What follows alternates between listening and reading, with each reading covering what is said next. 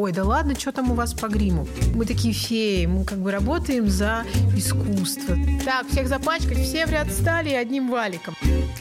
Лучшее кино. Два афроамериканца ночью на Бали купаются голые. Слово «грим» прозвучать на площадке не должно.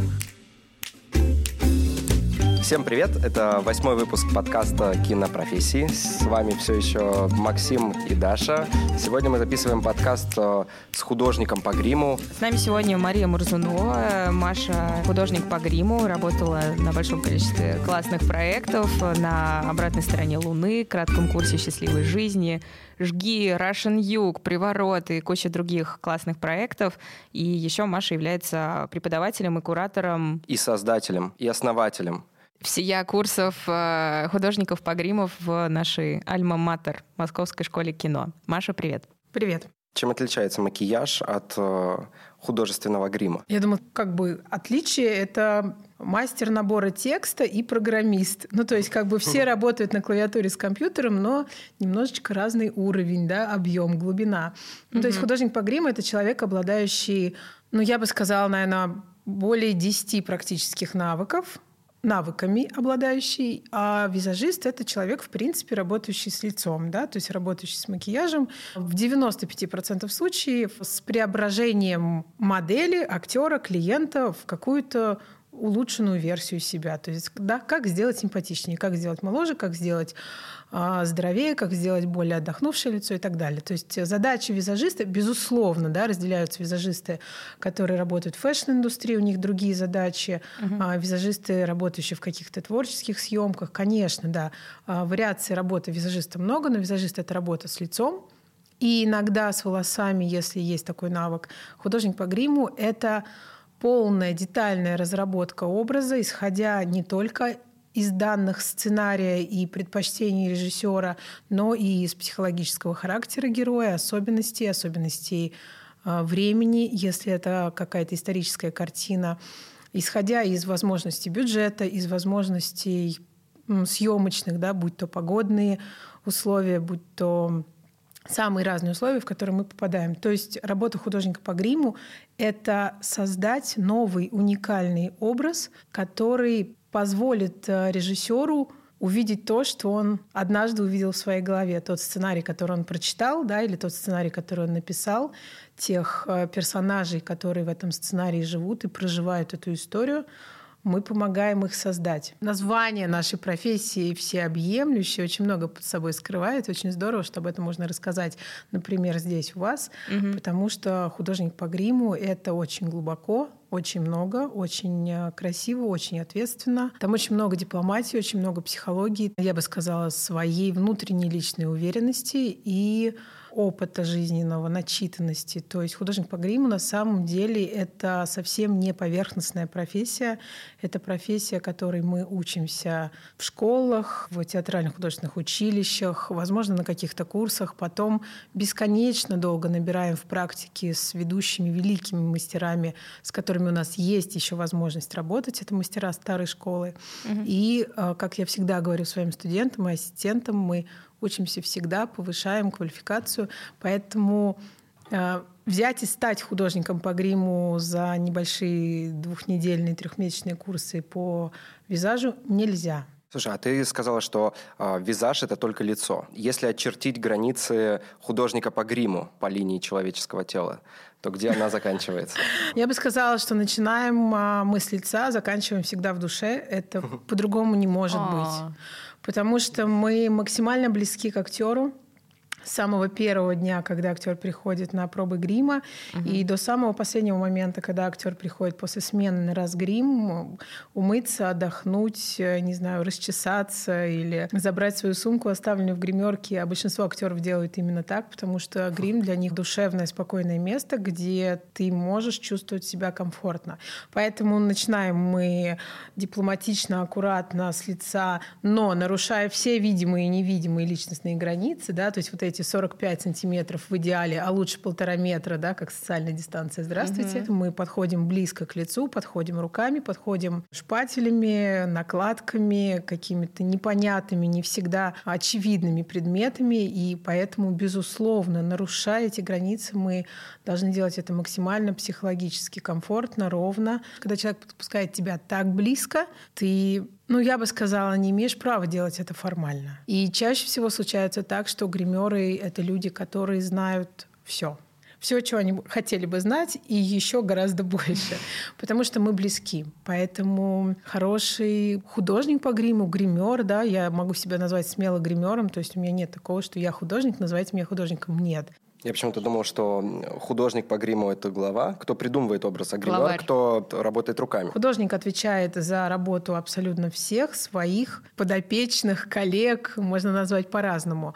А, но мы и сами работаем. То есть uh-huh. не то, чтобы я придумываю образ когда-то там на подготовке проекта, а потом такая, а, вот вам тушь, вот вам номер, а, тени номер два, пожалуйста. Нет.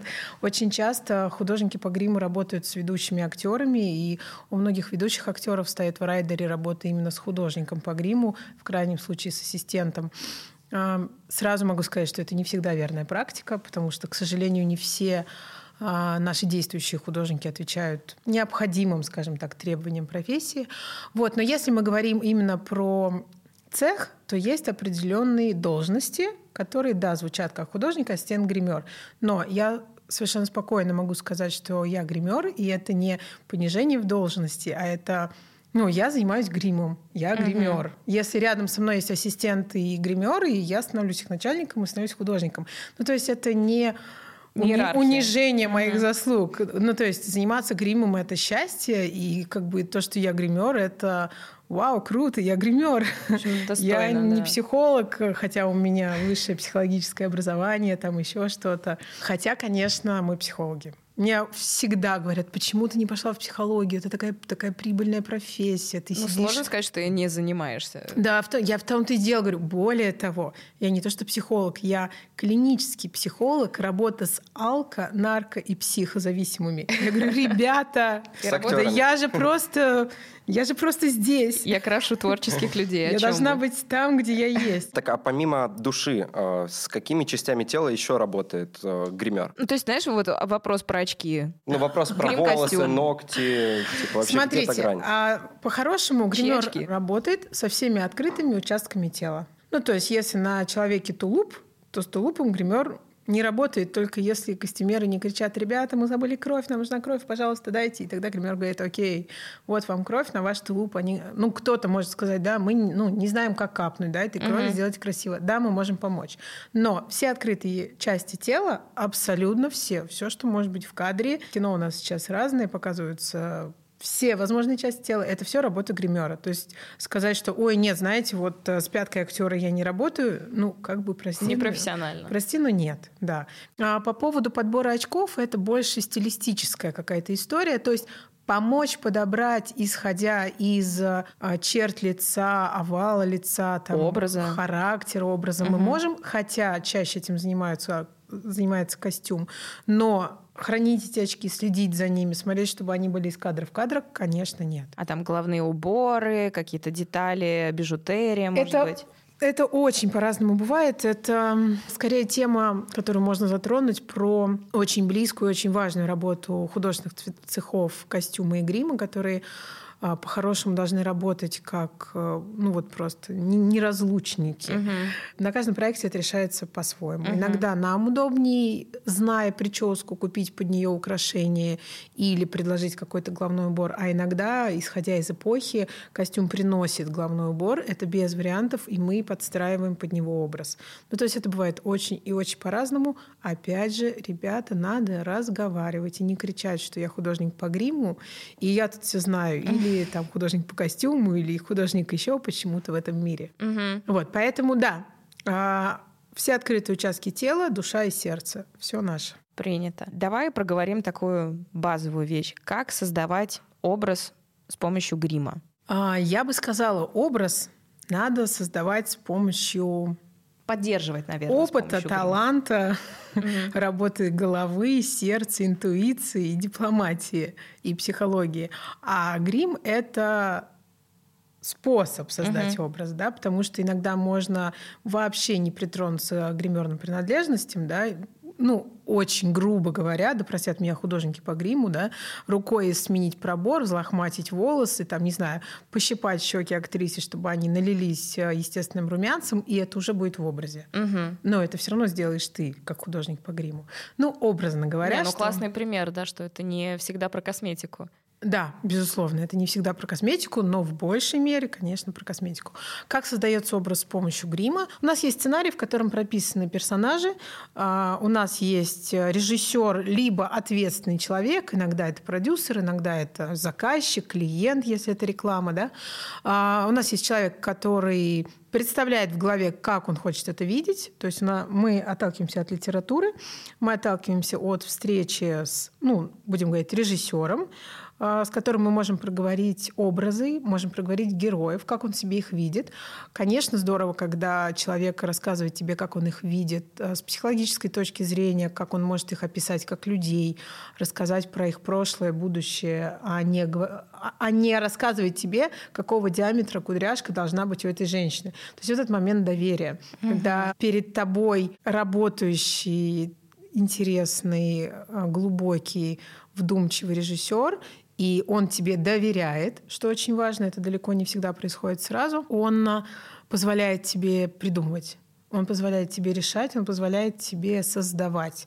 Поэтому он никогда тебе не скажет «я хочу, чтобы было именно так». Он скажет образно «мне нужно, чтобы впечатление было вот такое. Вот. А потом, соответственно, ты слушаешь, ты вчитываешься в сценарий, ты составляешь, если у тебя нет еще актеров, ты можешь составить какие-то приблизительные референсы, то есть это набросать э, какой-то скетч, если ну, ты умеешь это делать, либо сделать какую-то подборку коллаж из... Мудборд, ага. Да, да. Мы со студентами назвали их рифмуды, потому что есть референсы и есть мудборды. И мы спорили несколько месяцев. Он говорит, ну референсы, это уже конкретно же, вот когда ты сделал пробы и показал. А мудборд — это настроение. мы вывели наше новое слово для гримеров МШК рифмуд. Это когда у тебя есть и настроение, и конкретные детали образа, которые вот вплетены в эти картинки. Можешь составить какие-то референсы из каких-то сторонних, да, там картинок, рисунков, рисунков, эскизов, не знаю, цветовых схем, приложить какие-то фотографии своих старых работ. То есть ты создаешь какой-то околообраз. Угу. А, потом появляются актеры, ты, соответственно, уже на основе этих образов что-то меняешь под этих актеров, делаешь пробы грима, а, делаешь фотографии, потом у вас идет с режиссером отбор более или менее подходящих образов, что нравится. Ну и дальше огромное количество возможностей. Это очень сильно зависит от современной картины или историческая. Угу. Это с какими-то элементами пластического грима, спецгрима, или это максимально натурально или нет. Ну то есть там огромное количество задач, которые решаются в принципе на пробах грима. Их может быть много, они могут быть разные. По итогу выбирается несколько ведущих образов персонажа, и, соответственно, в этих образах плюс-минус погрешность, там 10-15% мы существуем во время съемки. А вы пробуете какие-нибудь, а, ну, условно, персонаж внутри сценария может проходить а, разные этапы своего какого-то эмоционального состояния и существовать в очень разном гриме. В слезах, в страданиях, в молодости, в старости. Пробуете ли вы разные стадии или скорее примеряете образ на пробах? Ну, так как э, слезы, страдания э, это, в принципе, очень понятное состояние, угу. то они не нуждаются в пробах как таковых. Старение, безусловно. Ну, то есть вы затронули две диаметрально противоположные истории. Самую простую слезы, которую никто не пробует, потому что всем понятно, кто как заплачет. Угу. И это учится там на первых занятиях по спецгриму, как сделать грим заплаканного лица. И другая история — это старение персонажа, взросление персонажа. Это самый сложный грим. Опять же, это старение насколько? То есть есть правило, что в кадре без э, пластики ты можешь состарить на 10-12 лет. Все остальное это уже необходимо использование каких-то пластических накладок. Угу постижа и ну, много-много страшных терминов. Вот, поэтому, конечно, старение мы пробуем. Конечно, изменение резкие, необходимые. Вот как э, Кирилл Плетнева в, на картине «Жги» Инга Оболдина проходила три стадии. Мы не использовали никакой пластики, но в этом была особенность. Она должна была быть обычным человеком, который становится абсолютно неузнаваем как для себя, так и для зрителя, так и для всего своего окружения по фильму. Угу. И вот сделать э, живописные истории, да, когда ты не можешь сделать э, женщину, потом изменить ее в какого-то фантастического персонажа, а потом, например, состарить на 140 лет, да, а ты должен вот находиться в одном а, временном отрезке там две недели, но показать абсолютно разные стороны характера, это и есть работа художника. Угу. Этим мы отличаемся от визажистов. Я ни в коем случае не обижаю эту профессию. Я по первому образованию именно визажист-стилист, то есть я прекрасно знаю, что это такое, но именно возможность создать образ так, изменить какими-то штришками, усилив, э, уменьшив, изменив черты лица, поменяв разрез глаз, складку подвижного века, э, не знаю, добавив там красноты, бледноты, еще чего-то. Поменять так персонажа, чтобы он полностью поменялся, и чтобы самое главное изменилось впечатление, которое он вызывает у зрителя, вот это работа художника. Угу. То есть работа художника это работа иногда на нюансах иногда на полных пластических масках, сумасшедших долгих подготовках. И диких и... навыках, да. Да. Как ты оцениваешь работу художника? Хорошая она или плохая? Вот ты смотришь фильмы, и ты понимаешь, о, вот это интересно, этому Оскар за работу по гриму. Ты знаешь, как звуки говорят, что хорошую работу звукорежиссера — это когда ты ее не замечаешь? На грим это применительно? Я бы сказала, когда ты веришь. Но угу. вот ты смотришь и веришь в этот образ. Вот он складный. Конечно, очень многое зависит от актерской игры, да, да там, безусловно, от всего. Но веришь в плане ты не видишь краев накладок, это тоже проверишь, да, веришь в плане у тебя монтажность соблюдена, да, то есть там из сцены, э, выходя из одной сцены, входя в другую стыковую, актер выходит с одной и той же прической, образно говоря. Когда персонаж имеет определенный характер, определенные черты, именно персонаж, да, и ты веришь э, тому гриму, который подчеркивает это. Не Проще. замечаешь фальши, в общем, в гриме, да? Не придираешься к тому, что... Ну, да, не замечаешь фальши с профессиональной точки зрения, да, то есть реально не видно краев накладок, угу. да, пластических там, или порез сделан так, что это выглядит как порез, а не как... Э, э Бутафорская какая-то накладка. Да, да, спасибо, я хотела сказать жестче. Нет, это очень хорошо. Вот, э, в этом плане веришь, и потом ты веришь, ну, персонажу. То есть если у тебя уверенная в себе девушка не знаю, с чувством вкуса, стиля, дорогая, э, из высшего общества и так далее, то она должна выглядеть так. А по работе художников, когда ты смотришь понимаешь, да, здесь Оскар, ну, как бы, здесь очень много чего можно сказать. Это массовость, я очень люблю исторические проекты. Там невероятное количество работы у Грима. То есть, когда мы снимаем а, современную работу, а, например, современное кино на 150 человек массовки, у меня как было два гримера на двух главных актеров, они у меня так и есть. Я говорю, нет, конечно, ребят, 150 человек массовки, ну, как бы давайте отберем посимпатичнее, но мы с ним ничего не делаем. А вот мы снимали с Артемом Михалковым фильм «Мистер Нокаут», это 49-63, по-моему, года. И у нас 285 человек массовки в 63 году. И как бы ты должен... Ну, то есть историческая картина — это когда ты работаешь с каждым миллиметром кожи. То есть у меня Два гримера работают на отборе массовки, чтобы не было крашенных волос, нарощенных ресниц, сделанных губ, пирсинга, татуажа, да. пирсинга, а, определенных а, стрижек, чтобы не было, потому что 50 лет Брови назад тоже, да. стригли по-другому. Не было фили... ну там было меньше филировки, да, были более прямые срезы. Это было, этого не было. То есть два человека работают просто на отборе, 10 человек работают на подготовке, и это прям массовость. И ты когда смотришь на исторические картины, ты думаешь, боже мой, какие же вы крутые. А ведь есть же еще художник, который всем этим руководит. Ну, в Европе, в Америке там чуть легче эта схема, проще в плане ответственности. Кто-то руководит там прическами, кто-то угу. макияжами, кто-то одними героями, кто-то другими. У нас же по-другому. У нас есть художник, который руководит всем. И он должен распределить обязанности так, чтобы это работало. Угу. И это еще один невероятно сложный навык для художника. Туда же стрессоустойчивость кладем в эту коробочку.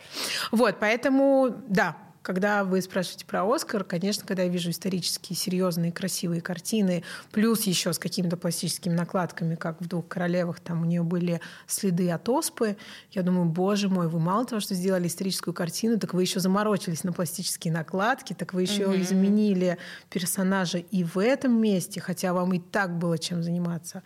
Но вот такие работы, да, они, конечно, вызывают восторг. А расскажи, как раз мы затронули накладки, пастиж, какие вообще есть э, работы внутри цеха? Ты даже говорила, что есть 10 видов работ, да, ну, которые ну, должны Я бы сказала, студенты. 10, э, Основных, вид, 10 наверное. видов плюс-минус практических угу. дисциплин.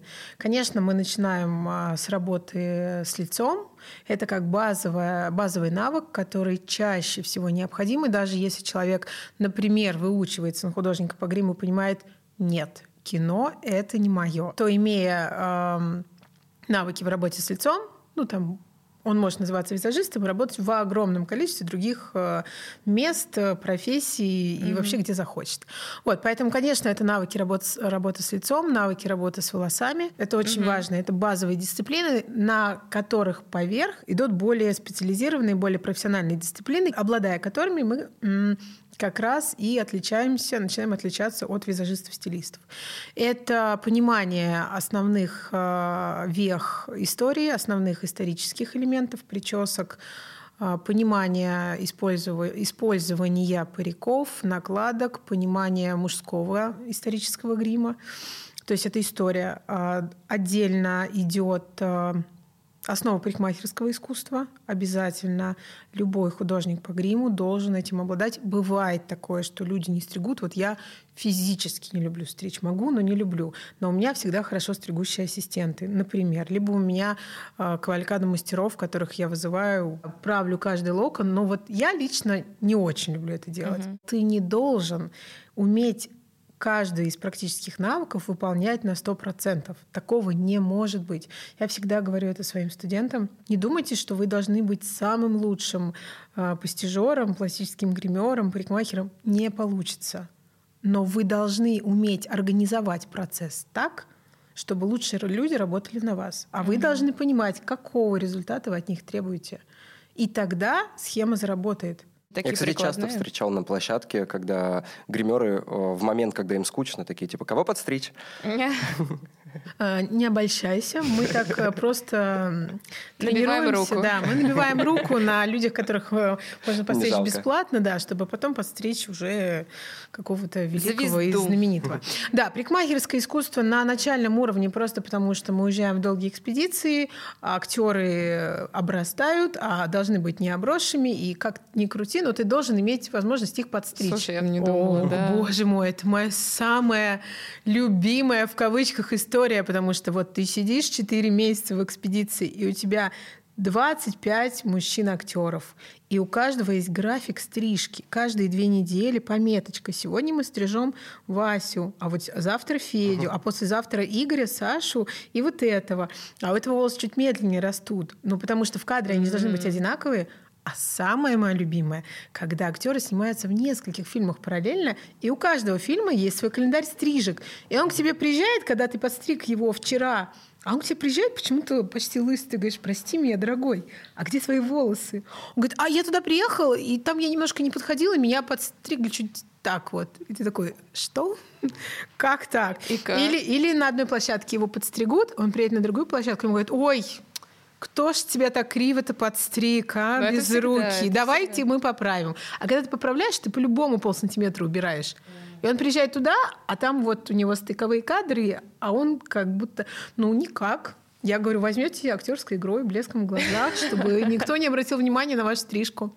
Но у нас есть такая присказка, что если зритель смотрит на костюм или на грим, то ну, что-то в сцене не задалось. Конечно, если актер был э, волосатый, а стал лысый, то это срочное изготовление пастижа, один из практических навыков, которым должен обладать каждый художник по гриму, это работа с пастижерными изделиями. Пастижерные изделия — это любые волосяные накладки, парики, шиньоны, трессы, вклейки, бороды, усы, бакенбарды. Брови. Брови, волосы в подмышках, я А-а-а. не знаю, везде, где все нужно. Все. все, что волосы и все, что накладывается отдельно, это постиж. Бывают какие-то, мы сталкивались и с проблемами со здоровьем, когда резко нужно шить весь постиж актеру. А, но бывает и когда это не связано с каким-то сильным изменением внешности, но к тебе приходит актер, и ты понимаешь, что он сантиметра на два короче, чем был у тебя в стыковом кадре.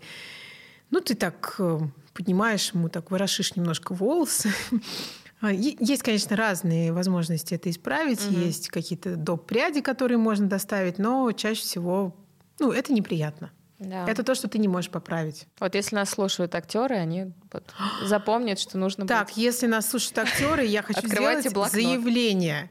Когда вы, дорогие мои, утвердились на одном проекте, и потом вы такие классные и утверждаетесь на другом проекте и приходите на площадку, первое, что вы должны сказать, сев, сев в кресло по гриму, гримера, сказать, ребят, а я вот такой классный, как вы меня видите, утвержден там-то, и со мной ничего нельзя делать. Потому что что? Они боятся это говорить. Они боятся быть неудобными. И из этого страха вытекает что?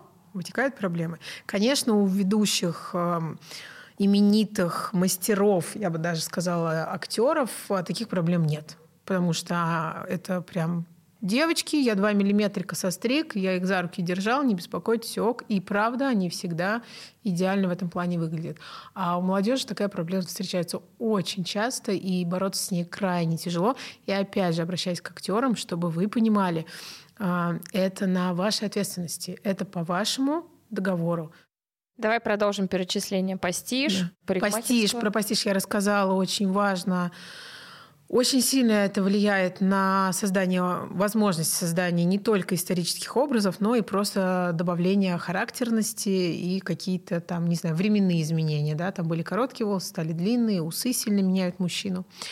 А, постиж. Потом я лично для себя различаю спецэффекты, то есть это спецгрим и пластический грим. Есть те спецэффекты, те накладки, которые мы делаем прямо на площадке, то есть для которых не требуется большая подготовка. То есть у тебя есть э, кейс по спецгриму, по спецэффектам в гриме, в который входит определенное количество продуктов, которыми ты можешь сделать самые базовые истории. Порезы, шрамы, пулевые ранения. Кровь, грязь и все Кровь, такое. грязь, да, вот это вот все. А есть более сложные накладки, которые требуют подготовки, требуют э, иногда очень длительные работы, это уже пластический грим. Да, то есть это то, что нужно снимать слепки, нужно лепить, нужно отливать, нужно делать примерки, иногда корректировать. То есть вот эти э, вещи я разделяю и а, это как два навыка, получается, да, работа со спецэффектами на площадке и работа с пластическим гримом.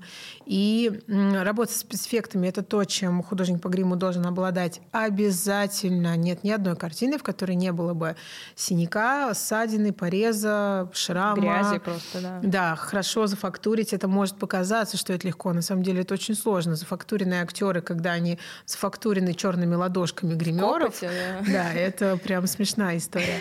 Вот. А в то время как пластический грим — это отдельная профессия, есть художники по пластическому гриму, это отдельные люди, они редко берут картины как художники по гриму, а, они работают в мастерских, они работают с очень дорогостоящим, громоздким, а, серьезным оборудованием. По большей степени, я бы сказала, наверное, процентов 90 это мужчины, потому что это тяжелая физически профессия. Вот, поэтому художник по гриму должен понимать, что такое пластическая накладка. Он угу. должен понимать, какие они есть. Он должен понимать, как ее приклеить, как ее э, покрасить. Что сделать, если вдруг в кадре она отвалилась, а надо что-то сделать. Но кричать «я прошел курсы в Лос-Анджелесе, я могу отливать маски, нам не нужен пластический гример, я сделаю все сам», молю вас, не делайте этого, пожалуйста. Это отдельная специальность. Да, это отдельная специальность. И здесь история не про то, что там работают талантливые люди, а мы с вами не талантливы для этого. Нет. Ребята, опыт очень важно практика и опыт. Так же, как и при работе с постижем. Да, то есть я, э, умея шить э, постижерные изделия, а, но имея при этом не, не такой большой опыт, да, как э, хорошие именитые пастижеры, для главного героя всегда закажу пастишу пастижера. Да? То есть у меня там мой любимейший пастижер и любимейший художник по гриму Люся Раужина, которая работала и с Янковским, и личным гримером Гурченко. Да, да, и... да Да, а человек, который шьет 53 года – она шьет. Мне 34, а она 53 года только шьет. И я понимаю, что любое постиж из ее рук это будет произведение искусства. Я всегда иду к ней. Поэтому, когда мы говорим про профессию художника по гриму и говорим про великолепные практические дисциплины, я не забываю сказать о том, что кроме того, чему мы можем научиться на курсах, э, да, там, в нашей школе, в других школах, в Европе и так далее, у вас должен быть очень э, понятно, ценностно, приоритетный внутренний скелет.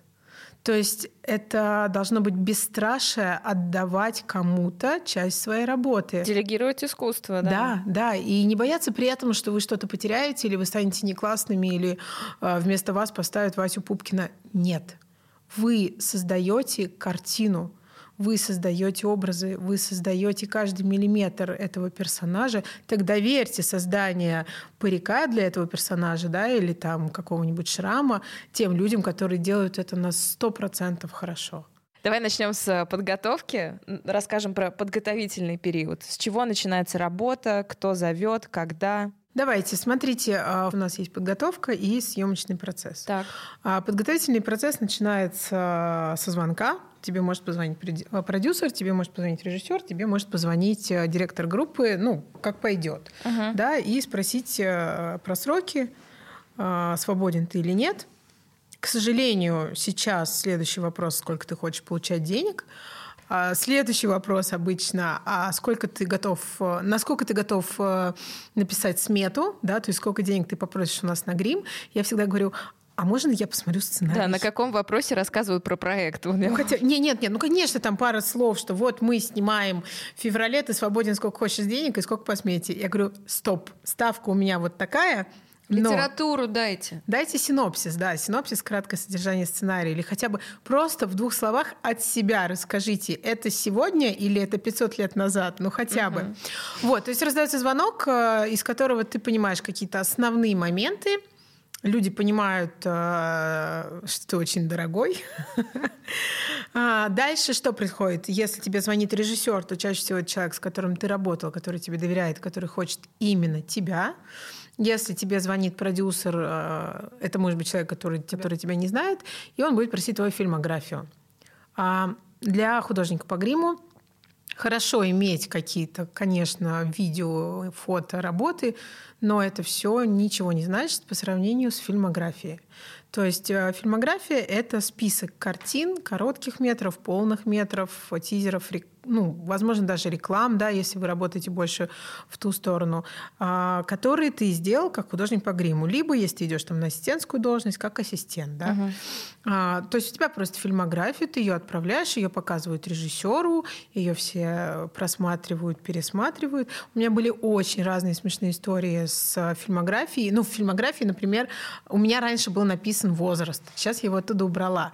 Мне было на тот момент, сейчас мне 34, а мне было 30 Два, если я не ошибаюсь, это была какая-то рекламная история. И мне через э, два дня, причем а, продюсер сливается и перестает, ну, как бы не отвечает Пропадает. ни на что. Ага. Да, я просто задаю вопрос, работаем мы или нет. Он мне пишет, ой, знаете, у нас такой режиссер, он а, хочет молодую команду. Ну вот не в плане возраста, а в плане вот э, модных тенденций. Настолько смешно, с одной стороны, и страшно, с другой стороны, мне не было никогда в моей карьере вот в этих, да, таких административно а, договорных вопросах, я говорю, подождите, ну как бы я понимаю, если мне 70, да, ну то есть просто, ну как бы сложно двигаться, не так быстро пробегу от гримерки до площадки. Окей, у меня подагра, еще что-нибудь. Ребят, плохо вот... слышу рацию.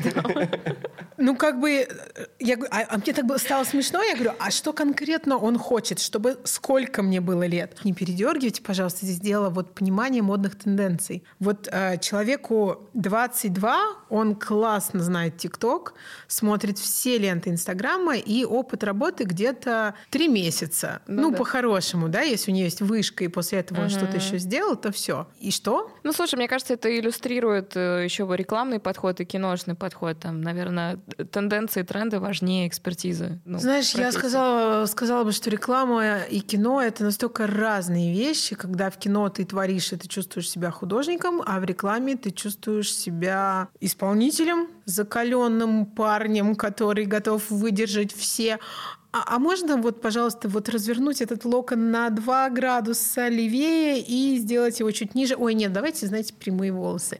И ты как бы, да, конечно. Нет, да, конечно, господи, 5 минут и все готово.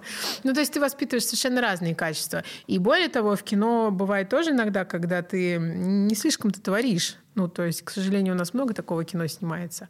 В общем, бывает по-разному. Итак, подготовительный период. Тебя позвали, ты отправил фильмографию, либо тебя позвали уже зная, какой ты божественно прекрасный. А после чего назначаются встреча. Иногда нужна личная встреча, например, с режиссером или продюсером. Э, вы друг другу, там, не знаю, понравились, ну, профессиональном плане. А дальше происходят какие-то общие встречи, либо начинаются сразу читки. Читка — это когда собираются главы департамента всех цехов и читается сценарий. И все цеха задают вопросы, обсуждают. То есть э, сценарий с такой с профессиональной точки зрения, с технической точки зрения обмусоливается со всех сторон. Это может длиться день, два, три, четыре, в зависимости от того, как идет читка, длина сценария там, и так далее. Вот художник по гриму, какая у него задача на читке? Выписать а... все образы, да, наверное, состояние, прически. Ну, я бы сказала, на читке мы обсуждаем основные моменты. Мы не обсуждаем все. А вот здесь она будет с распущенными волосами или нет. Это наше, это мы как художники решаем. Вот это очень важный момент. Художник по гриму — это человек, который не делает, что ему сказали. А это человек, который придумывает, предлагает, иногда спаривает, иногда настаивает и принимает решения. Поэтому мы никогда не обсуждаем моменты, а как вам кажется, у нее здесь должно быть два хвостика или один? Это я решу. Я художник по гриму. Я посмотрю на актрису, я посоветуюсь, там, не знаю, с костюмом, посмотрю там э, ну, не знаю, там по, по свету, да. да, там, ну, есть там мы про цвет, не знаю, румян говорим, да, там про состояние персонажа и так далее, я решу.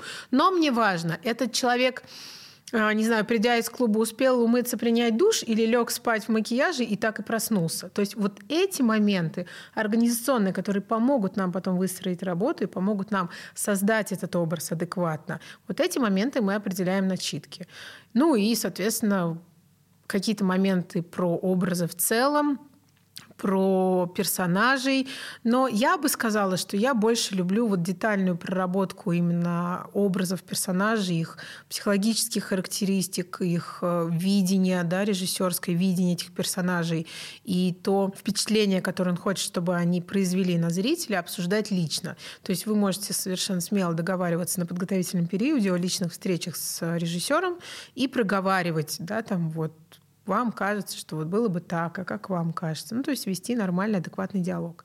Вот. Дальше на подготовительном периоде идут пробы грима, да, когда каст-лист, кастинг-лист полностью сформирован.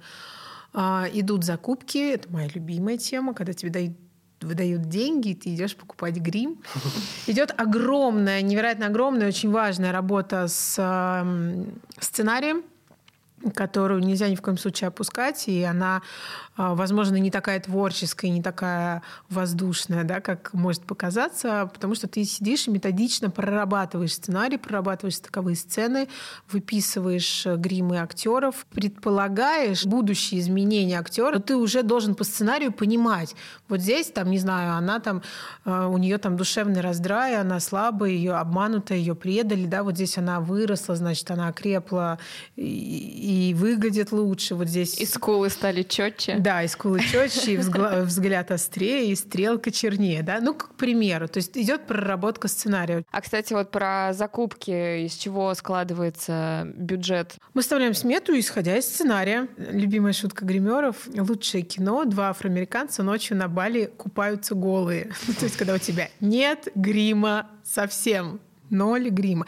Единственное, что пульвик с водой, чтобы брызгать, если они с головой, не окунулись в этом кадре, а должны быть мокрые. Окей.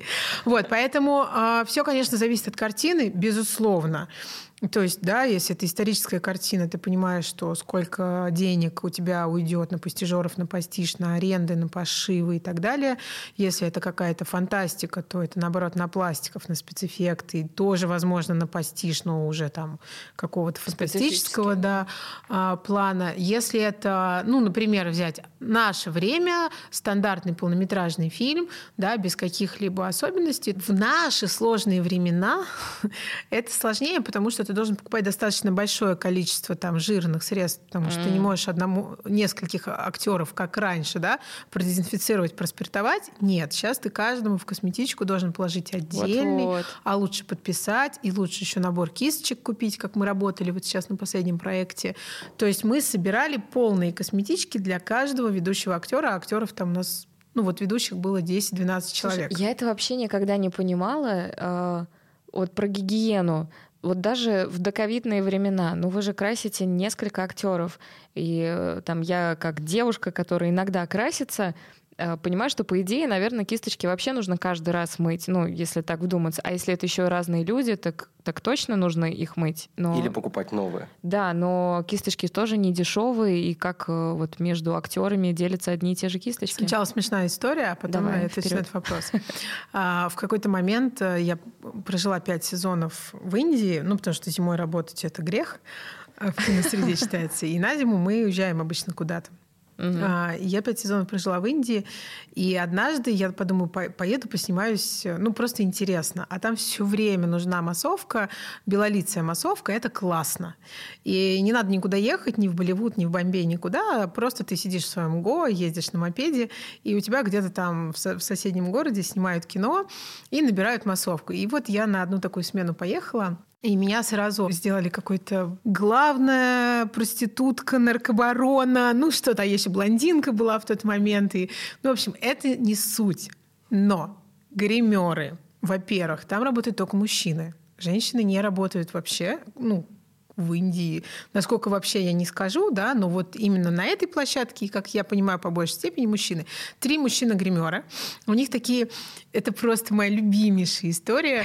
А, хотя это вот ребят, индусы, кто меня слышит, простите, бывает по-разному, но в тот момент я столкнулась с этим, это и рассказываю. Угу. Это такие хорошие пузатенькие дяденьки, хорошенькие прям дяденьки, у которых под пузиками был э, гримерный ремень с кисточками. Вообще это плохо когда у тебя в ремне кисти, а ты наклоняешься, толстовки и так далее, то есть все твои кисти становятся не очень чистыми. Они ж пузатенькие. То есть кисти постоянно терлись об одежду и так далее, и у них было три кисточки. Они просто брали эту кисть, макали в такую большую пудреницу, а дальше реально, вот как мы шутим на площадках, так, всех запачкать, все в ряд стали одним валиком. Но это шутка. Они прям брали одну кисть и вот по всем, по всем.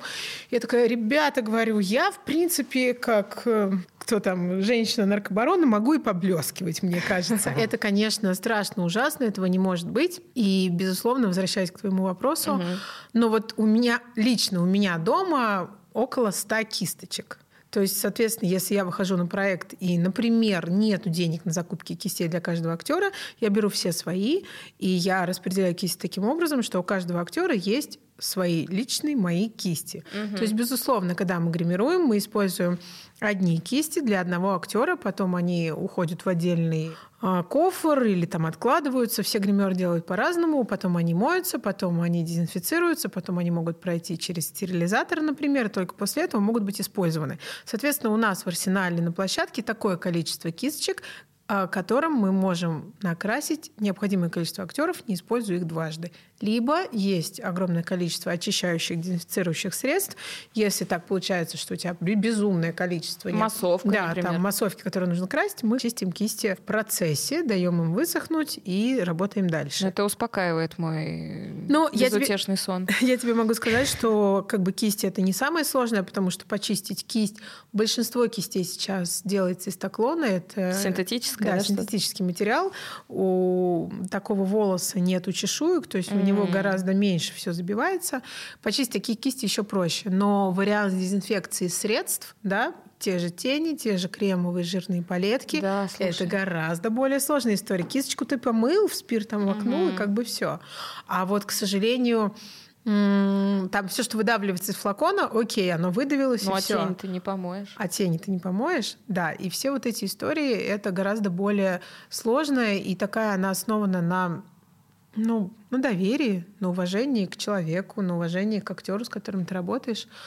вещи, и, безусловно, это все можно спиртовать, протирать, пробрызгивать, но в идеале, как я уже сказала, у каждого главного действующего лица своя косметичка, в ней лежит свой корректор, своя тушь, да, если это женщина, а, свои наборы помад, свои кисти, своя пудра, и своя кисточка макается в свою пудру, угу. и после съемок в идеале выбрасывается. Особенно сейчас. Раз затронули средства, мне вот интересно про актеров. Со временем они знают, какая косметика на них лучше ложится. Там же куча каких-то дерматологических индивидуальностей, которые даже если ты прекрасный художник по гриму, ты можешь просто не знать, потому что человек знает свою кожу лучше, чем э, дерматолог до там каких-то тестов. И спрашиваете ли вы какие-то рекомендации? Я поняла свой вопрос, да. Всегда работа с новым актером, особенно актрисой, начинается так. Здравствуйте, меня зовут Маша, я художник по гриму. Вот у нас сегодня пробы. Скажите, есть ли у вас какие-то аллергии, предпочтения или еще что-то? Угу. То есть это первый вопрос, который один из первых вопросов, который ты обязан задать. Чаще всего большие актрисы сразу тебе говорят сами, Иногда они просто приносят свой кофр, и ты можешь работать только на их косметике. А иногда они говорят о чем-то, иногда тебе нужно спросить, они вспоминают, ой, а вот на такую-то марку вот у меня была аллергия, и ты создаешь им косметичку без этой марки. Да, безусловно, это про человеческий фактор, и а, как мы знаем, самая интересная тема для любого человека – это он сам. Поэтому, когда ты спрашиваешь, а расскажите мне про вас и про вашу кожу, ты такой, здравствуй, сердце, я иду к тебе. Ну, я, кстати, такое еще в райдере встречал. Конечно, ну, да, конечно. Да, да, Сейчас так, звучит. это вообще обязательная история. А еще вопрос. Я сталкивался с такой штукой, как рабочая и нерабочая страна.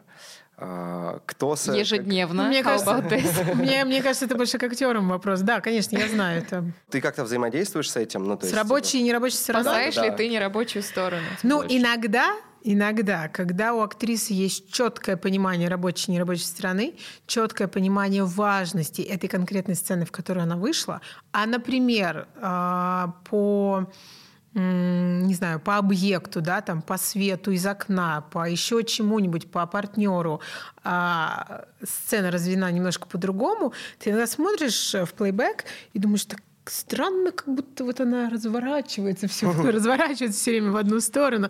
И потом-то ты понимаешь, что там-то сторона рабочая. Там-то глаз-то интереснее. Ну, я шучу, конечно. Безусловно, все актеры знают, скажем так, свои сильные стороны, как э, в таланте, да, наверное, в профессиональности, так и во внешности. И, конечно, стараются, да, чтобы они были использованы по максимуму. Но если это профессионал, если это мастер, э, им все равно, ну, мы понимаем, да, что я имею в виду по-своему все равно, как именно красиво, некрасиво они выглядят, какой стороной они сыграли, там, видна ли, не знаю, там, ненавистная родинка над правым ухом или нет. Ну, конечно, игра есть, экспрессивная. Да, история-то угу. совсем про другое. К сожалению, мы сталкиваемся с тем, что доводит до паноптикуму. А может ли вообще, корректно ли актеру давать какие-то советы по гриму? Корректно ли, чтобы что там... актер давал тебе да, советы? Да, ну то есть он понимает, что какая-то стрелка ему раскроет глаза, или вот ему такой хайлайтер как-то больше подходит. Угу. Я поняла. А, ну, иногда они спрашивают, Иногда актеры знают все сами, потому что они очень много снимаются, и у них опыт гримирования больше, чем у тебя. И здесь опять же здравствуй дипломатия, здравствуй психология. Это тот компромисс между прислушаться, между настоять на своем, да, возможно, тот образ, который делаешь ты и который ты обсудил с режиссером, он отличается от того, как актеру uh-huh. привычно себя видеть, да. То есть вот это аккуратно зайти, сложно иногда очень, но диалог. Да, конечно, мы можем сказать, и самое главное, как это сказать, это тоже очень важный навык, когда мне студенты говорят, Ой, у моей модели глаза круглые, сильный второй подбородок и нависает века. Я говорю, стоп, у модели глаза округленные, очень большие. Небольшое нависание века, что не сильно портит ее внешний вид и дает какой-то особенности, харизму ее вот, ну, там, лицу. И зону второго подбородка мы прикрываем, потому что при плохо поставленном свете она у всех сыграет нам не на руку. Ну, то есть умеем разговаривать. Да, это очень да, важно. Да. Потому что вот эта брошенная резкая история, даже актрисе, которая снимается уже 20 лет, она может очень сильно испортить настроение, а я ну, как бы это настолько важно и настолько понятно, но в то же время об этом все забывают. Грим — это последняя инстанция перед тем, как актер войдет в кадр. Как он вышел с грима, вот так он и войдет в кадр. То есть мы делаем грим, но мы, а, если надо, молчим, если надо, слушаем, если надо, разговариваем, если надо, поддерживаем, если надо, мы можем и должны поплакать вместе, съесть шоколадку, отлучиться покурить, а, дать возможности, не знаю, посидеть в маске 10 минут и сослаться на то, что у нас задержки по гриму, по нам, не по актрисе, а по гриму.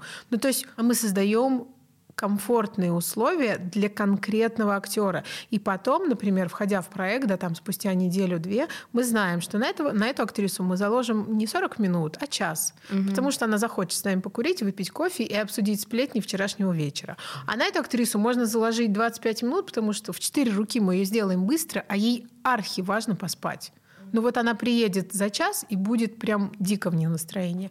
А от того, как пройдет грим, от того, какими, насколько легкими они выйдут из гримерки, зависит то, как пойдет съемочный день, зависит, будет ли у вас переработка и так далее и тому подобное.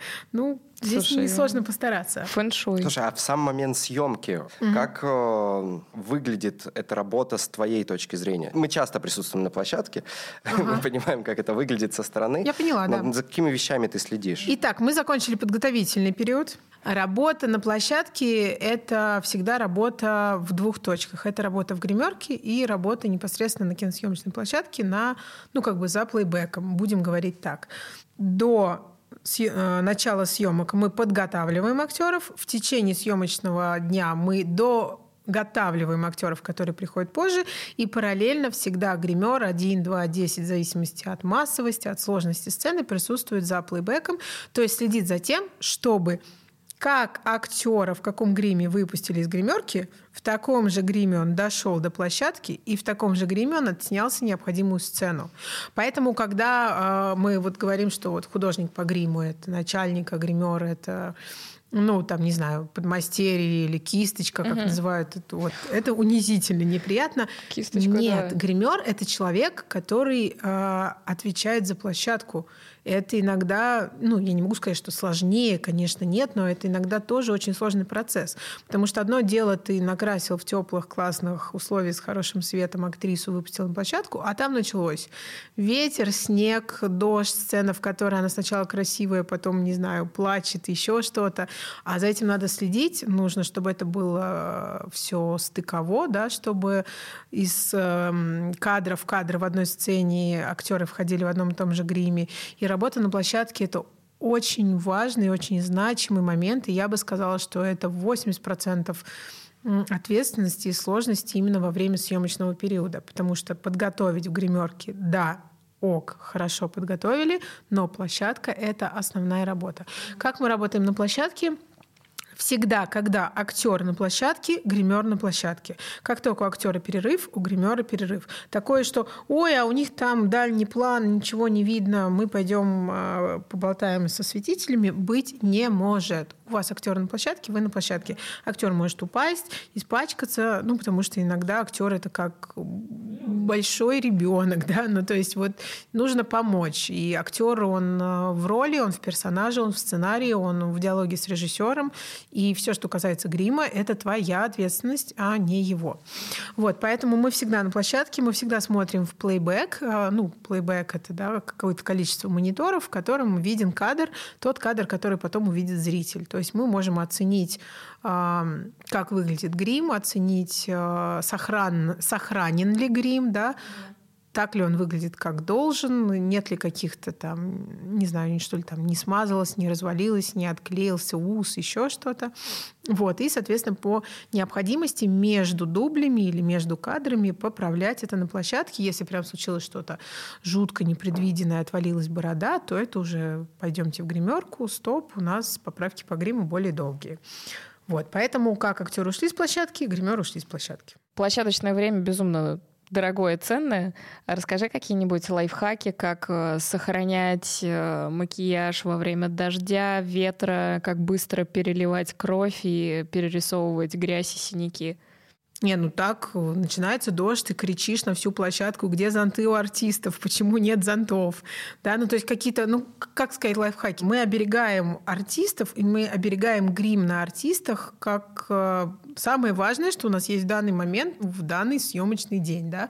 То есть там, не знаю, самое такое простое, я лично слежу, чтобы у них были зонты, чтобы они не стояли под солнцем, чтобы они, э, не знаю, там не ели чизбургеры в полном постиже, да, не открывая открывая широко рот, чтобы усы оставались в котлете и там проваливались в желудок. Да, ну то есть как бы я слежу за этим. Я также выхожу на площадку, как мои ассистенты, как мои гримеры. Я провожу, ну, наверное, 70% времени на площадке. Кому-то из актеров ты доверяешь, ты понимаешь, что с ним ничего не случится, потому что он профессионал, профессионал мастер и просто бог э, своего ремесла. А с кем-то ты понимаешь, что ты просто стоишь рядом и Саша, Саша, уйди с солнца. Или Сдираешь там Вася. для каждого глотка кофе. Сдираешь. Сейчас. Они просто кофе у меня не пьют. В смысле сдираешь ус? Через трубочку, да, аккуратненько. Да, да, да. Но это как бы это не то, что лайфхаки, это тоже твоя работа. Как быстро, э, ну, а так ты на готове у тебя должна хорошо быть собрана площадочная сумка, где есть uh-huh. все, где все лежит четко на местах и, ну, работайте слушайте и смотрите. Потому что если вы отошли поболтать, почитать, поспать, поиграть, никаких телефонов на площадке, безусловно, ну, кроме каких-то рабочих моментов, то есть я пользуюсь телефоном, потому что я там, не знаю, просматриваю правильный сценарий, просматриваю стыковые фотографии и так далее, а так никаких э, соцсетей, там еще чего-то, игр ни в коем случае, потому что если ты слушаешь второго режиссера, если ты слушаешь поправки, если ты следишь за актером, то самое главное в работе гримера на площадке не ждать, когда тебе крикнут. Точнее, это же не то, что самое главное, а это и есть профессионализм. Это максимально незаметная и точная работа. То есть слово «грим» прозвучать на площадке не должно. Вы должны успевать видеть, слышать, не знаю, интуитивно чувствовать быстрее, чем вам на это укажут. Угу. Конечно, бывает, да, что там актер в канаве, не знаю, что-то с ним случилось, там гримеры, быстрее, нам нужна помощь. Да, бывает, но 99% случаев ты первее. Угу. А для этого что нужно? Для этого нужно работать а не болтать. Как заканчивается смена и как заканчивается проект? То есть, э... Проект заканчивается аплодисментами и криками «Ура! Мы это сделали!» А смена заканчивается «Всем спасибо, смена закончена». А после этого, конечно, идет раскостюм, разгрим, да, разгрим там, и так далее и тому подобное. И, ну а дальше, в зависимости от того, что ты там нагримировал, ты можешь э, просить, кричать «Возьмите влажную салфетку, смойте тон», актер будет садиться уже в такси и говорить «Да дома помоюсь». А может быть, у тебя там 40-минутный полный разгрим пластики и э, Машины работают, техника стоит, генератор работает, угу. свет нужен, рабочий здесь, костюм здесь, потому что он еще не переоделся, и как бы, ну, по факту смена идет. Вот как заканчивается смена. А проект заканчивается по-разному, иногда грустно, иногда радостно, в зависимости от того, насколько ты сошел с ума за, эти, за это время. А есть ли какая-то вообще работа на посте? Нет, нет, я сказала это изначально. У нас есть а, подготовка и съемка. Постпродакшн мы не участвуем. Конечно, может быть, что в паре кадров на плейбеке мы увидели, что, например, видна краевая парика, да, виден тюль, на котором нашит парик, и нам просто сверх необходимо. Мы делаем пометки у помощника режиссера вот в этом кадре поклинапить ну, почистить, да, краевую, затереть и так далее. Конечно, я лично просто сама могу позвонить, если у меня там есть, не знаю, там знакомые продюсеры, которые ведут постпродакшн, и спросить, а вот не забудьте, пожалуйста. Uh-huh, uh-huh. Но, конечно, так никто не делает. Это, ну, как-то все-таки для этого создаются монтажки, для этого создаются записи во время а, съемок, и ну, иногда не забывают это делать, да. Инструменты и материалы художника по гриму. Какой должен быть минимальный собственный набор? Mm-hmm. Зависит от картины, на которую тебя зовут. И если, например, у картины есть бюджет, то ты можешь, в принципе, все купить под проект. С другой стороны, что ты практически все сдашь, либо выкинешь, да, потому что там, ну, не гигиенично. Но чаще всего э, купить прям все на проект это очень дорого. Ты понимаешь, что ты должен купить от маникюрных ножниц до там двух видов машинок, триммеров, парикмахерских ножниц, пустижерных болванов, э, не знаю, там хорошо бы 5-10 палитров теней, 20 оттенков тонов. Ну, вот мне казалось, что Очень художники много. очень часто приносят э, свои чемодан запасы. Да, на колесиках. Мы любим а, брать а, Свои ножницы. свое. Нет, ну это безусловно, да, какие-то технические средства, типа ножницы, кисти, любимые плойки, машинки. Да, это хорошо, но на больших проектах очень часто кисти теряются, плойки ломаются, машинки просто тупятся, да, когда ты там 200 Побрил 50 голов. Ну да, там, да, как- каких-нибудь холопов, там, например, у тебя какая-нибудь фантастика, все там бритые, ты одной машинкой бреешь, у них проступятся ножи. Вот, и в таком случае можно, например, сдавать в аренду свой грим, да, то есть ты, например, идешь на проект, говоришь, окей, мне не нужна ваша смета, но вот за такие деньги я сдаю свой грим в аренду и плюс покупаю какие-то там расходники и индивидуальные там актерские необходимости. У работающего художника по гриму, мне кажется, грим это такая хорошая 8 квадратных метров комната, которая полностью заполнена. Ну, вот у меня есть несколько кофров, например, никогда не открытой косметики. Там есть все. Это просто А зачем? моя На черный день или Нет, ну не то, что черный день, но... на черный проект, когда завтра начнется съемка, а ты со Нет, на черный проект у меня много открытой косметики. Нет, но я к тому, что просто у нас много косметики. Ну, то есть вот я реально могу там, не знаю, несколько лет, например, работать на... Ну, если бы она столько жила, да, косметик, потому что у нее есть срок годности, мы об этом не забываем. Но вот несколько, ну, не несколько лет, да, скажем так, 3-4 проекта сделать ничего не закупая. То есть, конечно, у нас косметики много, конечно, мы определенные фанаты в этом плане, да, то есть нам все время хочется купить новинки, попробовать, еще что-то. Я вот, вот недавно, да, была у Люси, у Людмилы Ага. Раужиной, и там мы на мою новую картину, которую сейчас собираемся снимать с Сашей Котом, подбирали пастиш, просто я брала у нее в аренду, и когда я спросила Люсь, а давай я возьму там пар 10 усиков, она сказала, достань вот тот чемоданчик. И я как бы дала ей в руки чемодан, она открывает. Ну, я не знаю, сколько, вы просто не поймете этого шока, счастья, ощущения вселенской благодати, когда ты смотришь на, я думаю, там, ну, около 500 усов, наверное, было. При том, чтобы вы понимали, Ручной хорошие... работы. Это все шила сама она. Это не покупные вещи, да. При том, что хорошие сшитые усы, это стоит около двух-трех тысяч рублей. А там просто их очень много, не знаю. Знаешь, стоит- миллион рублей усов. Стоит ли пускать в эфир, сколько хранится сокровищ у постижеров, но у многих постижеров, у многих художников по гриму с большим опытом очень большой накопленный багаж Тем более, своих да. да. париков, усов. э, Косметика портится, поэтому мы ее обновляем. Но там Мгм. технических э, средств, тех же кистей, ножниц и каких-то там, не знаю, болванов, щипцов и так далее. Это наше сокровище и дает нам возможность работать на авторских проектах, на которых, например, небольшой бюджет, и ты понимаешь, что там нет денег на грим, там небольшие зарплаты, но ты прочел сценарий, ты понимаешь, что ты хочешь это сделать. И ты просто берешь всю свою косметику, все, что у тебя есть по технике, идешь и делаешь просто, просто потому, что ты понимаешь, что это того стоит. Слушай, а какая обычно экономика проекта? То есть сколько стоит э, художник по гриму? Можно не вдаваться в конкретные цифры, а сколько на расходники закладывать, а сколько там, не знаю, спецгрим стоит или еще что-то? По-хорошему, художник по гриму это 160-220, наверное. В зависимости от сложности. от сложности картины, возможностей продакшена, да, в зависимости от именитости художника по гриму. Это А, на производство или при продакшн по таким же ставкам? а у нас начинается? мы в месяц зарплату получаем. У Ну нас- вот месяц начинается, когда вас позвали на проект. Когда нас прикрепляют к проекту. Мгм. Да, вот у нас есть договор, там прикрепление от такого-то Мгм, числа, и пошел календарный месяц. У нас месячная оплата, у нас крайне редко бывают переработки. Это проблема отсутствия профсоюза. Вот. Ну, соответственно, ассистентские ставки около 100, гримерные ставки около 70. А по поводу сметы на грим, это очень индивидуально и очень условно. Бывает, когда ты приходишь, тебе говорят, у, меня, у нас есть 50 тысяч, и все. И ты, значит, со всей своей косметикой, вот тебе 50 тысяч достаточно, чтобы купить какие-то расходники, базовые вещи, ну и там чуть-чуть чего-нибудь особенного для этого кино. Но это никогда не про историю, не про фантастику, ни про что.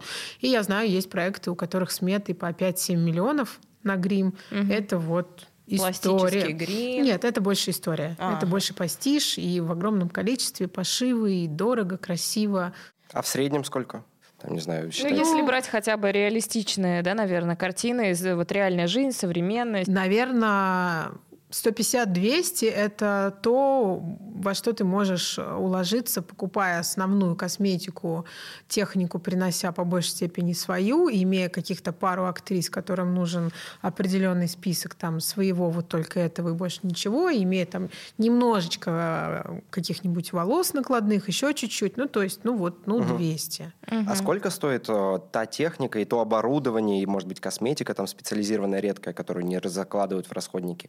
Личная гримера. То есть он приезжает на площадку со своим чемоданчиком. Сколько этот чемоданчик стоит? С чем мы приезжаем? Мы приезжаем выборочно. Ну вот если взять, собрать кофр на съемку полностью, ну я думаю, что это 100-150.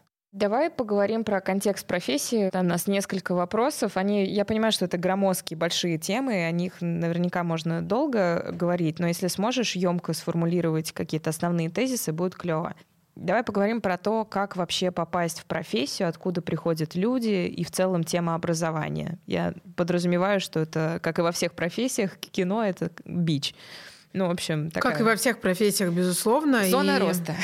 Зона роста, зона демпинга, зона всего, с чем сталкиваются многие профессии. А так как кино — это люди творческих профессий, здесь есть и плюсы, и минусы. Минус в том, что почему-то иногда кажется, что люди творческих профессий — это люди без профессии. Угу. Ну, то есть можно как бы особо ничему не учиться. Я сейчас не, не говорю, да, там, про режиссеров, актеров и так далее. Говорю только про себя. С точки зрения грима художника по гриму, мы часто сталкиваемся с тем, что ой, да ладно, что там намазать, и бабушка Припудрить. сможет. Да. Да, да. Причем это мнение не сколько Я худож... себя крашу. О, это моя любимая. Это мнение не сколько художников по гриму, сколько мнение иногда продюсеров. Ой, да ладно, что там у вас по гриму? Хотелось бы, чтобы вы относились как к людям, создающим образы и, и вообще наполняющим героями ваше кино. Откуда приходят люди в профессию? Откуда приходят? Приходят из разных мест. К сожалению, особенно в грим, так как э, большие были и в принципе, до сих пор остаются проблемы с образованием по данной специализации, то приходят э, из э, стилистов, из визажистов. Э, я не говорю, что это плохо. Я лично имею образование визажист-стилист, да, там угу. кроме дикого количества разных курсов повышений, высшего образования и дикого опыта работы. Мое первое образование, вот мне было 19 лет, я получила такое. Но потом ты должен соизмерять, ответственно относиться к себе, работать, работать, работать, нарабатывать с мастерами, с классными и так далее, и становиться по истечению времени художником. Угу. Но часто бывает по-другому. Человек выучивается на визажиста и говорит, о, класс, а у меня там, не знаю, молодой человек режиссер, все, пойду-ка я в кино. А, и что мы получаем? Мы получаем то, что мы видим на экране нашего телевизора. Грустно. Именно из-за этого в свое время я создала курс э, «Художник по гриму» в Московской школе кино. У меня было две причины. Первая причина, потому что мне не хватало моих личных классных ассистентов, то есть людей, которые с полуслова, с полувзгляда будут понимать, что мне нужно. Mm-hmm. И вторая причина создания заключалась в том, что у нас э, в кинопроизводстве есть мастера, есть классные маститые художники, но их немного а картин снимается много. И, соответственно, чтобы поднять вот этот средний уровень художника, а, соответственно, поднять средний уровень картинки и того, как выглядит актер в кадре, нужно сделать образование. Вот, поэтому мы создали этот курс, где, соответственно, пытаемся за год научить азам. Кто-то понимает, что он это его остается, меняет всю свою жизнь, э, переворачивает и уходит в грим. Кто-то понимает, что нет, это не его, и остается, там, не знаю, работать в салоне или вообще меняет все, да, то есть по-разному. Mm-hmm. Год — это хорошее время, когда ты можешь очень многое понять. А, а если вообще говорить про образование, то у нас существует ТХТУ, это Театральное художественное техническое училище, это э, в Москве, это как раз э, альтернатива, если я не ошибаюсь, там, по-моему, то ли 4, то ли 5 лет обучения. Люди получают среднее специальное образование, художник по гриму в театре. По-моему, так это звучит. Я там не училась, но все мастера, все маститы профессионалы, кто учился в Москве, это выпускники в свое время театрально-художественного училища. Либо они учились в Питере, либо в Одессе, либо ну, в других городах, но на подобных профессиях. Но это нужно понимать. Люди учатся 4 года, там есть определенная специфика, то есть они немножко более заточены на театр, не на кино. Но после этого, в принципе, добирая какие-то курсы, люди смело идут в кино и э, много чего умеют и работают в кино. И все. Вот и все. Образование. Ну, МШК, да, то, о том, о чем я говорила изначально. Единственное, что мы даем больше перепрофилирования. Предполагаете, что люди приходят с каким-то бэкграундом? С, с каким-то, да, с каким-то образованием, при том, что это может быть любое высшее образование, но, конечно, лучше, если оно имеет э, отношение к искусству или угу. еще к чему-то. Психология. К психологии, да.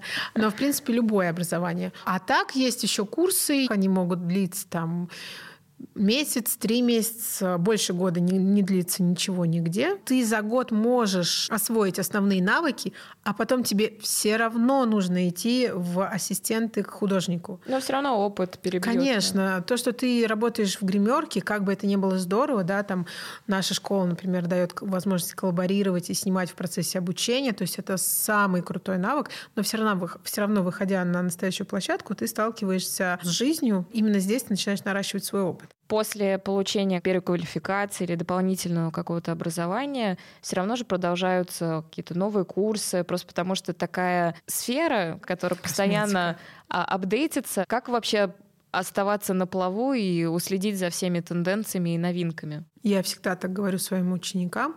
В тот момент, когда вы проснетесь и поймете, что я умею все, пожалуйста, уйдите из профессии. Ну, такого не может быть. Вы остановились.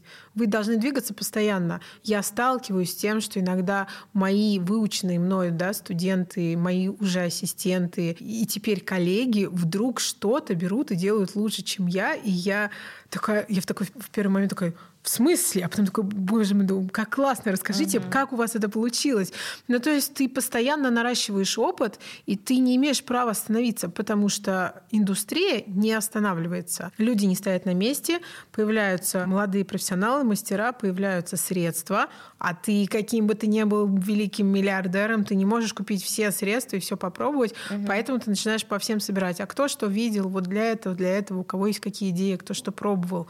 Вот, поэтому здесь такая а, должна быть внутренняя открытость, уверенность, вот, вот этот момент уверенности в себе, он неимоверно важен, потому что ты должен быть настолько уверен в себе, чтобы попросить помощи у человека, который вчера был твоим ассистентом или учеником, uh-huh. или прислушаться к человеку, а, который реально лучше тебя делает вот эту вещь. Uh-huh. Ну, как бы это так и есть. Ты идешь, платишь деньги, идешь к нему, три дня слушаешь, выходишь и говоришь класс. А на самом деле у тебя 50 э, записанных подкастов, э, курс в Московской школе кино, 15 лет опыта, и, и вообще ты очень классный художник по гриму.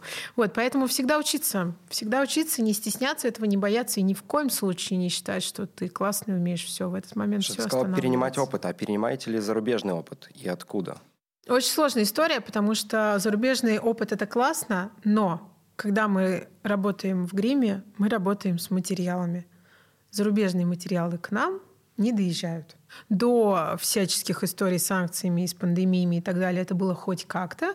Вот, было легче слетать в Европу и закупить грим там и привезти его сюда. Это было гораздо дешевле, чем здесь у посредников заказать, угу. чтобы тебе привезли. И многие летали и покупали и волосы, и тюли, и грим, и спецгрим, там спиртовые палитры, которые, например, очень дорогие. Или в Америку было дешевле слетать. Как сейчас происходит, я не знаю. Я знаю, что все курсы очень резко поднялись в ценах. Те курсы, которые идут на американском гриме. С косметикой это попроще. Мы аналоги имеем, да, вот в Литуаль зашел, и в принципе, ну не в Литуаль, но образно говоря, в принципе, все у тебя есть. Поэтому, конечно, хочется смотреть на американских коллег, делать как они, но, к сожалению, мы не обладаем теми материалами. Я думала, если честно, что основная проблема в том, что у нас мало таких сложных площадок, где есть возможность практиковать э, эти Это навыки. второй момент. Вот первый момент — материалы, а второй момент — это контент, что мы снимаем. Много ли мы снимаем сказок? Много ли мы снимаем фантастики? Много ли мы снимаем того, где нужно красиво, где нужно много, где нужны маски, где нужно... Больше, чем раньше, по крайней больше, мере. чем... Нет, ну, понятное дело, что больше, чем раньше. Но если сравнить э, с тем же самым, например, съемочным процессом в Америке, да, количество фантастических, сказочных... И почему я называю эти фильмы? Потому что в них основная часть пластики, основная mm-hmm. часть чего-то вот такого сверхъестественного и графики, и CG, и всего остального. Хотелось бы больше, красочнее, интереснее, и тогда была бы потребность в профессионалах, тогда бы развивались э, школы, курсы, тогда бы люди больше шли. Какая у нас индустрия? То есть сколько в ней человек, сколько, не знаю, человек, который занимается пластическим гримом? Насколько я слышал, это там 2-3 команды э, в России. Ну, я бы сказала 4-5. 4-5 угу. команд, которые занимаются пластикой. А есть. сколько художников по гриму? Я могу сказать так, что, насколько я помню, в год в России снимается около 300 проектов. Я сейчас говорю очень условно. Все, кто меня слышит, будут говорить, да что она говорит? Ребят, я говорю сейчас не про грим, поэтому я предполагаю. Итак, предположительно, 300 проектов. В среднем проект снимается 3-4 месяца, ну 4 месяца, да, с подготовительным периодом. То есть три проекта в год может сделать один художник по гриму. Да, 300 проектов, ну то есть 100 художников по гриму. Очень условно. Я думаю, тысячи полторы. И этой границы, мне кажется, нет четкой, где ты визажист, а где уже художник. Нет, нет четкой границы, может быть, Маша где ее тебе поставит, скажет, художник ты или визажист. Нет, иногда, например, ассистенты, хорошие ассистенты, да, у меня есть отличные ассистенты, которые некоторые проекты берут как художники, потому что понимают, что потянут. Хочется расти, хочется двигаться вперед, хочется дальше нарабатывать более интересные работы, да, более интересные картины. А есть э, демпинг, здравствуй, демпинг, когда ты говоришь свою стандартную ставку, тебе говорят, ой, а мы знаем, кто пойдет на 30% дешевле. Ну и как бы люди получают, что получают, а индустрия получает нового художника Кажется, по сейчас зайдет речь о профсоюзе. Да, но это... Были ли попытки вообще? Общается ли как-то комьюнити художников по гриму? Очень, очень это сложная история. Есть чатик? Ну, есть чат, чат, чат в Телеграме, есть художники по гриму, по-моему, как-то так Сколько это там называется. Человек? Сейчас я правильно буду рассказывать и посмотрю. Я не читаю, что там пишут, просто не успеваю. Как такового профсоюза у нас нет, поэтому у нас нету ставок определенных, да, у нас нету переработок. У нас мы в этом плане не застрахованы и немного обделены, да, как и другие художественные профессии. Там э, художник по костюму тоже не имеет профсоюзов. Но кажется, что как раз в этом департаменте более-менее понятно. Да, да, да, да. Как будто тут можно поставить какие-то определенные условия работы. Наверное, это не так просто, как у технических специальностей, у которых есть да, профсоюзы, потому что технические специальности получают за смену, и там более или менее понятно. У нас чаще всего месяц, и очень сильно зависит от кино. Да? Одно дело, у тебя историческое кино, где ты э, подготавливаешься и шьешь э, просто каждую секундочку 12 часов в день, а другое дело у тебя современная картина, где ты сходил там на 2 часа на читку, да, там, и идешь в голове, продумываешь образы, гуляешь по парку. Ну, то есть здесь как бы и стоить это, по мне, должно быть по-разному оплачиваться. Угу, угу. Но это же тоже можно как-то усмотреть. Можно. Тебе бы хотелось, чтобы был профсоюз? Ты считаешь угу. такие движения полезными? Мне бы хотелось, чтобы был профсоюз, чтобы мы были более защищены, чтобы угу. у нас был регламентированный рабочий день, да, потому что вы творческая специальность, у вас, ну да, ну сегодня 15 часов. Ну, ну а как? Ну а что делать? А тех, технари такие, да, класс 15 часов, это значит 3 часа переработки, плюс потом еще разгрузка, а еще была погрузка. Вообще обед. отлично. Конечно, да, текущий обед это у нас тоже плюс час. У нас такого нет. Мы такие феи, мы как бы работаем за искусство, за идею, я, ну, за какие-то великие вещи. И вот в этом моменте, конечно, хочется, чтобы у тебя был профсоюз, который защитит тебя и скажет, нет, 12 часов, точка. Но вот на рекламе такая история есть переработки, все это оплачивается, 10-часовая чаще всего рабочая смена, и это все приятно, здорово, и ты просто чувствуешь, что ну, это ценится своего рода, uh-huh. да. А когда ты, ой, да ладно, 18 час смены, постишь уже давно отвалился, ты его просто одним неспящим глазом пытаешься хоть как-то прибить, а ты давай быстрее, потому что я еще не знаю, какой именно мне кадр нужен, я еще 5 часов посижу и подумаю. Ну, то есть вот эта история, она немножко расстраивает на таком на профессионально-человеческом плане. Угу. Я нашла чат э, художники по гриму в Телеграме, он так и называется художники по гриму, что там и 1914 участников. А что там в основном обсуждают? А, все новинки косметики. Тут все что угодно. Тут причем есть а, минимальная ставка от 5 тысяч, то есть все предложения ниже 5 тысяч в эту группу раз, размещать запрещено. А, то есть это как хаб для вакансий, для поиска это, ассистентов? Это, это все, да. Это какие-то разовые истории, но вот не меньше 5 тысяч за выход. Это mm-hmm. истории про ищу в аренду или сдаю в аренду, или осталось после съемок продаю, или mm-hmm. мне срочно нужно сделать такую идею, кто подскажет, как каким, не знаю, тональником это лучше сделать. Ну, то есть любые вопросы угу. и плюс вопросы, нужна работа, есть работа, угу. ищу, предлагаю. Слушай, а сколько мужчин в профессии в России? А, пластические гримеры почти все. Сами пластики и ассистенты, и скульпторы. Женщин немного на разрисовках, чаще на приклейках, но вот где более такая а, точечная, аккуратная работа нужна. А по поводу именно художников по гриму мало. Не знаю, сколько. Я вот э, знакома лично, ну, наверное, с тремя, может быть. Мы сталкиваемся крайне редко. У нас не бывает а, тусовка художников по гриму. Нет, такого не бывает. Если нам нужно обсудить образ одного и того же актера, который и у нас, и у них на площадке, да, мы созваниваемся, или мы там, не знаю, я какое-то количество художников там дают мастер-классы у меня в школе, кто-то преподает. Сказать, что между нами есть какая-то дружба, я бы не сказала такого. А конкуренция? Конечно. Конечно. Безусловно, есть. И я могу сказать, что она, насколько я, по крайней мере, знакома с конкуренцией, она не агрессивная. Угу. Ну, как бы она есть. Но где... это здоровая конкуренция, классная Конечно, это же, ну, ты растешь за счет того, что ты чувствуешь, что ты где-то не доделал, да, или, ну, и, безусловно, есть дружба. Просто когда это, эти люди твои друзья, они могут быть и звукорежиссерами, и художниками ну, по да, гриму, да. это другое. А так, чтобы мы тусуемся гримерным цехом, нет. У нас есть традиционный вопрос, который мы задаем всем гостям. А, если бы ты не была художником по Боже, гриму... почему я подумала об этом? Я прям подумала, кем бы ты был, если Чем бы ты занималась? Видишь, правильно подумала. Я бы лежала и плакала. Я бы, наверное, пошла в рекламу, я бы писала ролики, я бы писала сценарий для роликов, потому что мне это, ну, мне это близко, мне это нравится. Написать сценарий полного метра я не могу просто в силу нехватки профессиональных знаний, но какие-то ролики, короткометражки я пишу, и это интересно. Ну, то есть я бы осталась все равно в кинорекламной сфере. Потому что, когда ты работаешь в кино, у нас есть правило, что ты пришел в кино, и, в принципе, ты сразу понимаешь, либо ты смотришь на это все и думаешь, какого черта я в этом бедламе бежать, либо ты остаешься здесь навсегда. Как бы грубо, да, и смешно это не звучало, но это именно невероятная любовь к созданию. Поэтому я бы оставалась здесь стопроцентно. Напоследок, посоветуй себе э, что-нибудь, начинающий путь в карьере.